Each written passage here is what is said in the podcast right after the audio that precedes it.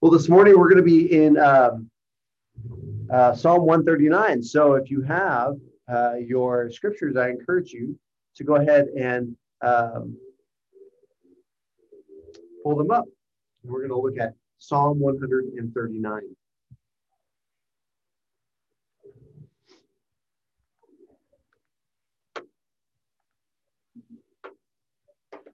This is God's word right uh, this morning. To the choir master, a psalm of David. O Lord, you have searched me and known me. You know when I sit down and when I rise up. You discern my thoughts from afar. You search out my path and my lying down and are acquainted with all of my ways. Even before a word is on my tongue, behold, O Lord, you know it altogether. You hem me in behind and before and lay your hand upon me. Such knowledge is too wonderful for me, wonderful for me. It is high, I cannot attain it. Where can I go from your spirit, or where shall I free, flee from your presence? If I ascend to heaven, you were there. If I make my bed in Sheol, you were there. I take my wings to the morning and dwell in the uttermost parts of the sea, even your hand there shall lead me, and your right hand shall hold me. If I say, Surely the darkness shall cover me, and, my, and the light about me be night, even the darkness is not dark to you, and the night is as bright as the day for darkness is as light with you. For you know my inward parts. You knitted me together in my mother's womb. I praise you for I am fearfully and wonderfully made. Wonderful are your works, and my soul knows it very well. My frame was not hidden from you when I was being made in secret, intricately woven in the depths of the earth. You saw your eyes saw my unformed substance. In your book were written, every one of them. The days that were formed for me, when yet as yet there were none of them. How precious to me are your thoughts, O God. How vast is the sum of them. If I would count them, they are more than the sand. I awake and I am still with you. Oh, that you would slay the wicked, O God. O uh, men of blood, uh, depart from me. They speak against you with malicious intent. Your enemies take your name in vain. Do I not hate those who hate you, O Lord? And do I not loathe those who rise up against you? I hate them with complete hatred. I count them my enemies. Search me, O God, and know my heart. Try me and know my thoughts and see if there's any grievous way in me and lead me in the way everlasting. This is God's word. Do you have a friend that uh, knows you better than you know yourself? I think we all can agree that there is at least one or two people in our lives, whether it be a spouse, a parent, best friend, uh, who uh, someone who has walked alongside of you all of the days of your life and uh, right now, many of you are thinking of that person right now. Uh, and you would say that they would know your thoughts. They know what you're thinking at a particular moment. They've been with you enough that they know how you're going to act. They know your playbook. They know that you're going to tell that same story that they've told you've told over and over and over again, and yet they will be gracious enough to let you tell that story. Now, sometimes they may just cut you off and go, "Yeah, I, I know that story. That one time you told me that one thing." But it, most times, that friend is somebody who just kind of goes along with it. But they know your ways. It's a comfort to have somebody who is that close to you in your life. And I think that David in this psalm this morning is expressing that sort of relationship, but with God. David has such a relationship with God that it, it comes across as this intimate and vulnerable relationship in which he himself finds comfort. There's a few things that I noticed this morning in this that really stand out. First and foremost, I noticed that the writer uh, knows that he is known by God. There is this deep and abiding and intimate relationship there. I mean, look at listen to what he how he starts it off. Lord, you have searched me and known me. When he says that, what the word searched mean is not like uh, um, a, a spotlight shining in your car if you get pulled over. Not saying that's ever happened. But it is the word for it means investigate. It's as if God has investigated David's life and said, and shown his divine uh, illumination in all areas of his life. He has investigated David. But then he goes on to say, Not only have you investigated me, he says, You know me relationally, uh, uh, you know, behaviorally, spiritually, all of those things that make David David, God has investigated them and has known David intimately. He goes on later to say that he uh, is intricately made. David is saying here that he knows God because God made him. I love these words that he says here. So you have formed my inward parts. You knew before I was me. You knew all of what's going to happen. You are my creator. He also says, You are with me. I love that line. It says, I awake and I am still with you. There is this deep, intimate relationship between David and God that, quite frankly, uh, is at, at, the, at one point just seems impossible, and the other point seems totally desirable. Like, how can I get this too? What else I notice is that the writer is cherishing the things that God that make God God. Now, oftentimes I think we look at God from a perspective of either uh, an intrusive uh, enemy or an annoying parent. But David here is, uh, is excited and cherishes the things that make God God. He cherishes God's omniscience or God's ability to know all things. He cherishes that whatever can be known, God is capable of knowing it. To put it bluntly, God knows David's playbook. He knows exactly how David will respond in all areas and instances. He, he's not shocked or surprised by anything that David does. I love what he says, You know my days before they were written. David's playbook is not a surprise to God. And David is uh, uh, pleased by this. It is not something that David is like, you know, cowering and hiding. He's not fig leafing it, if you catch my understanding it. But also, not only is God omniscient, but God is also omnipresent. And David loves this. He says, There's nowhere where God cannot be. God is not limited by time or space. I love what he says. Where can I go from your presence? Where can I flee from your spirit? If I go here, you're there. If I go over there, you're there. If I go to heaven, you're there. If I die and go to the grave, you're there. Where can I go? And the answer is simply nowhere. It's like playing hide and seek with God. If I hide in this place, maybe he won't find me. And God's like, no, I'll just let you think that you can't find me, and then I'll find you. So David loves God's omniscience and his omnipresence, but he also loves that God is a, benef- a beneficent creator. When God creates David and creates humanity, he does it out of love.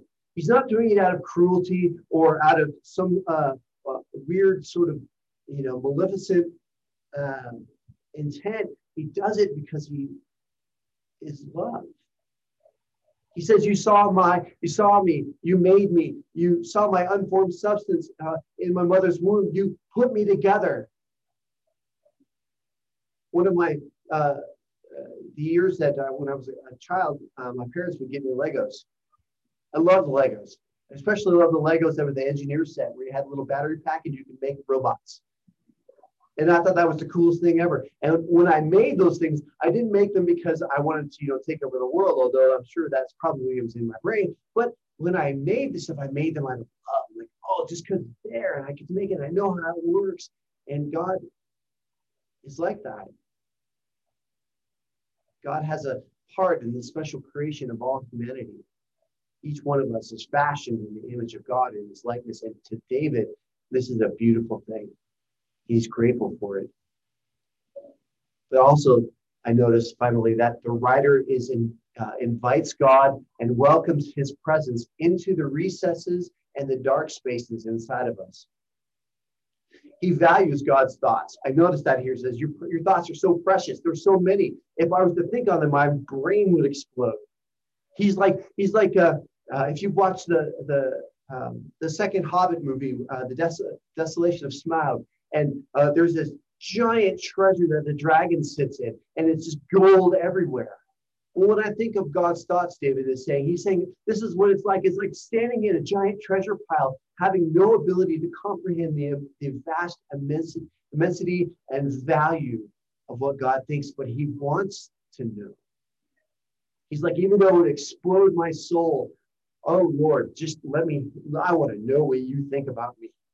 I want you to tell me all that you see. I want to know all about you, and you tell me uh, uh, the things about me that I don't even know about myself. He values what God thinks. But he also values what God thinks in terms of God's own uh, uh, personality and what God likes and dislikes. See, in God, uh, David is reforming his affections and his allegiances. If you notice here later on, he says some pretty powerful things, some emotive things that come out of him, like, God, I hate all the things that you hate. I don't know if you've ever done that before, but if you've ever tried to impress somebody and you just blurt out emotive things, just like, just so you get on their good side, like, you know, if, if someone is a, a Broncos fan and you're sort of a Broncos fan, but you really want to get in with them, you just start researching and start blurting out, yeah, we hate the Raiders too, which we do. Please, if you don't hate the Raiders, uh, we're going to have to have some pastoral counseling here about that. But it's like that. David is emoting here. He's just like, God, I want to be with you so much and know all your thoughts that I, I don't want to like the things you don't like, and I want to like all the things you do like. He's being reformed on the inside. And he's trusting in God's eternal reformation process. And he's cultivating this vulnerability with God. He's like, God, I'm an open book. And you wouldn't need that, but open it. Here it is. Where inside of me of the bad stuff? Because I even the blind spots I cannot see, God, here I am. Open heart, open mind. Come in. Shine your light on me. That's David. What does it mean for you and I, though? What is God saying to us in this psalm? I think God is trying to communicate to us this morning that He can be trusted with our very lives. And I know that's really hard for some of us. A lot of us have been through such pain and sorrow and grief and rough times, and it seems like they never end. And then some of the things that we're going through are either personally created or their circumstances, but whatever it is, we've created this shield around our own hearts and our souls. And we've locked inside of our, uh, uh, our inner being these places where we're like, I'm not letting God in. I, I'll let him in the front door, but he can't see the closet downstairs in the basement that's unfinished, full of stuff that we uh, have accumulated over the years. I, I'm not going to let him into that part. But I think Psalm 139, David is explaining to us, and God is encouraging us to say, You can trust me. See, with God, it, let me just set the stage here. With God, there's no such thing as privacy. As a parent, uh, and, and, and I speak to parents out there who have it, we have the run of the roost, and there's no real such thing as true privacy in our uh, with our uh, our kids. We have the ability to know them so well that that we see inside of their lives, and that can be somewhat of an annoyance at times. But with God, He knows your playbook. What you do in your life and how you live is not a shock to Him. He made you. He knows you better than you know yourself. And while it doesn't surprise him, and your worst is not a shock to him, he does not not avoid you. He, he, he is constantly coming to you. He is constantly invading, in a sense, your life, even gently. His presence cannot be avoided forever or escaped from. But that being said, God is good. Let me just say that again. Even though with God there is no privacy, God is good.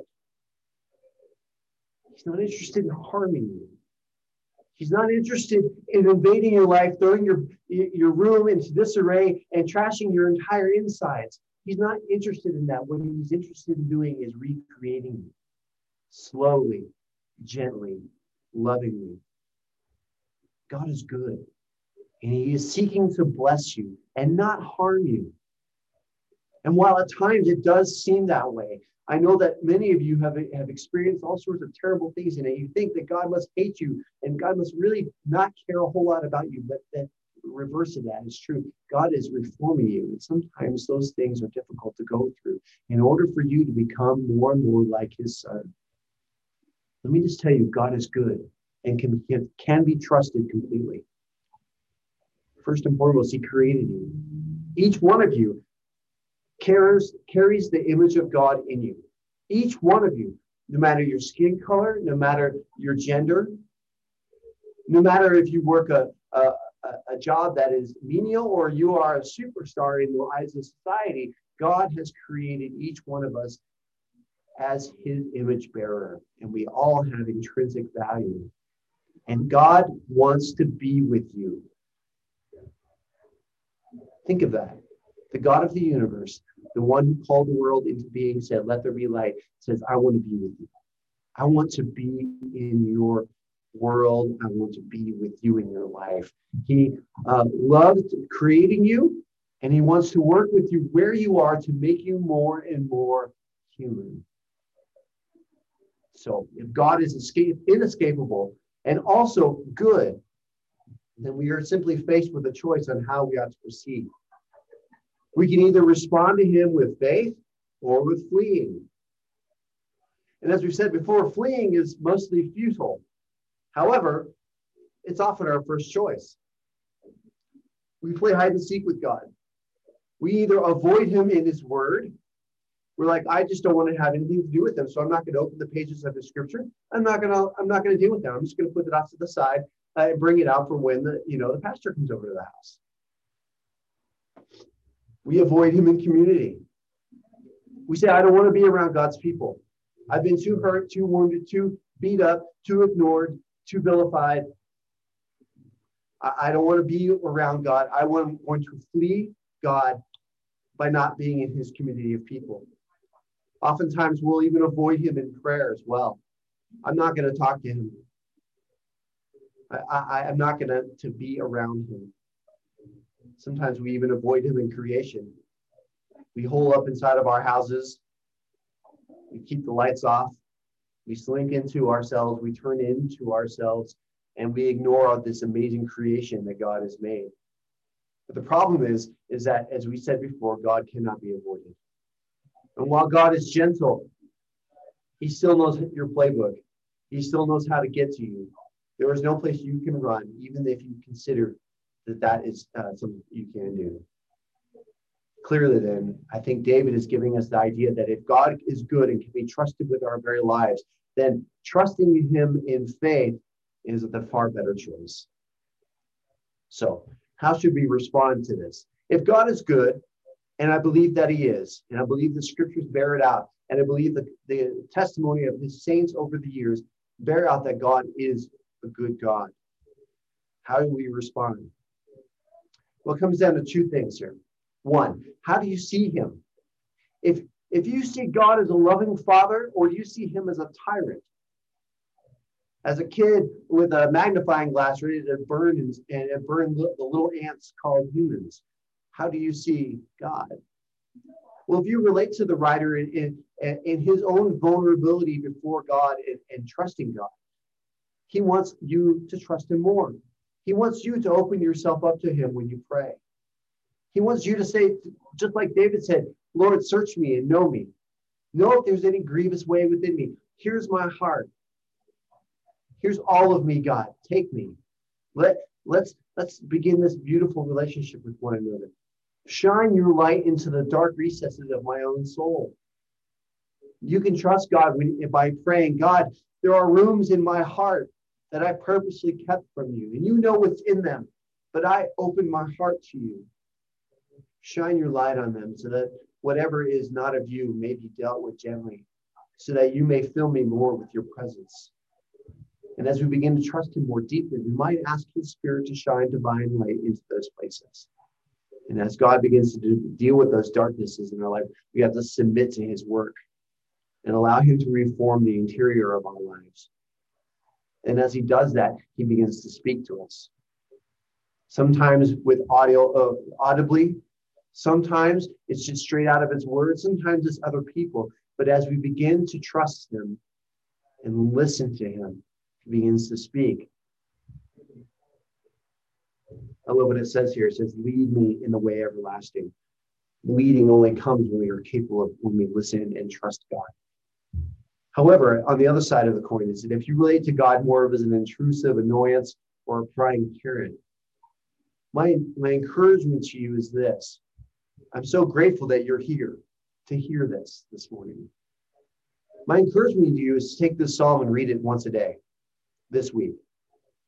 Read this psalm and then take note, maybe in a journal, maybe write it down on a scrap piece of paper somewhere. What aspects of this, uh, of God that are communicated here are bothering you? What do you find offensive? I guarantee that there's something in here that you go, wait, wait a minute that's bothering me. And then I would encourage you to take some time this week to consider and explore why it is that those things make you upset about God. And then at the end of the week, I want you to read the psalm again, say, come Saturday, and ask if anything about this has changed. Has God worked on you? Meditate on God's statement from Isaiah, where he says, Fear not, for I am with you. Fear not, for I am with you. God's promise is not to harm you. God's intention for your life is not to destroy you. God's intention for your life is to be blessed, that his presence would dwell with you, that you could pray like David. You know when I sit down and when I rise, you know me better than I know myself. You know my playbook. And yet you were with me. Father, thank you for this good word.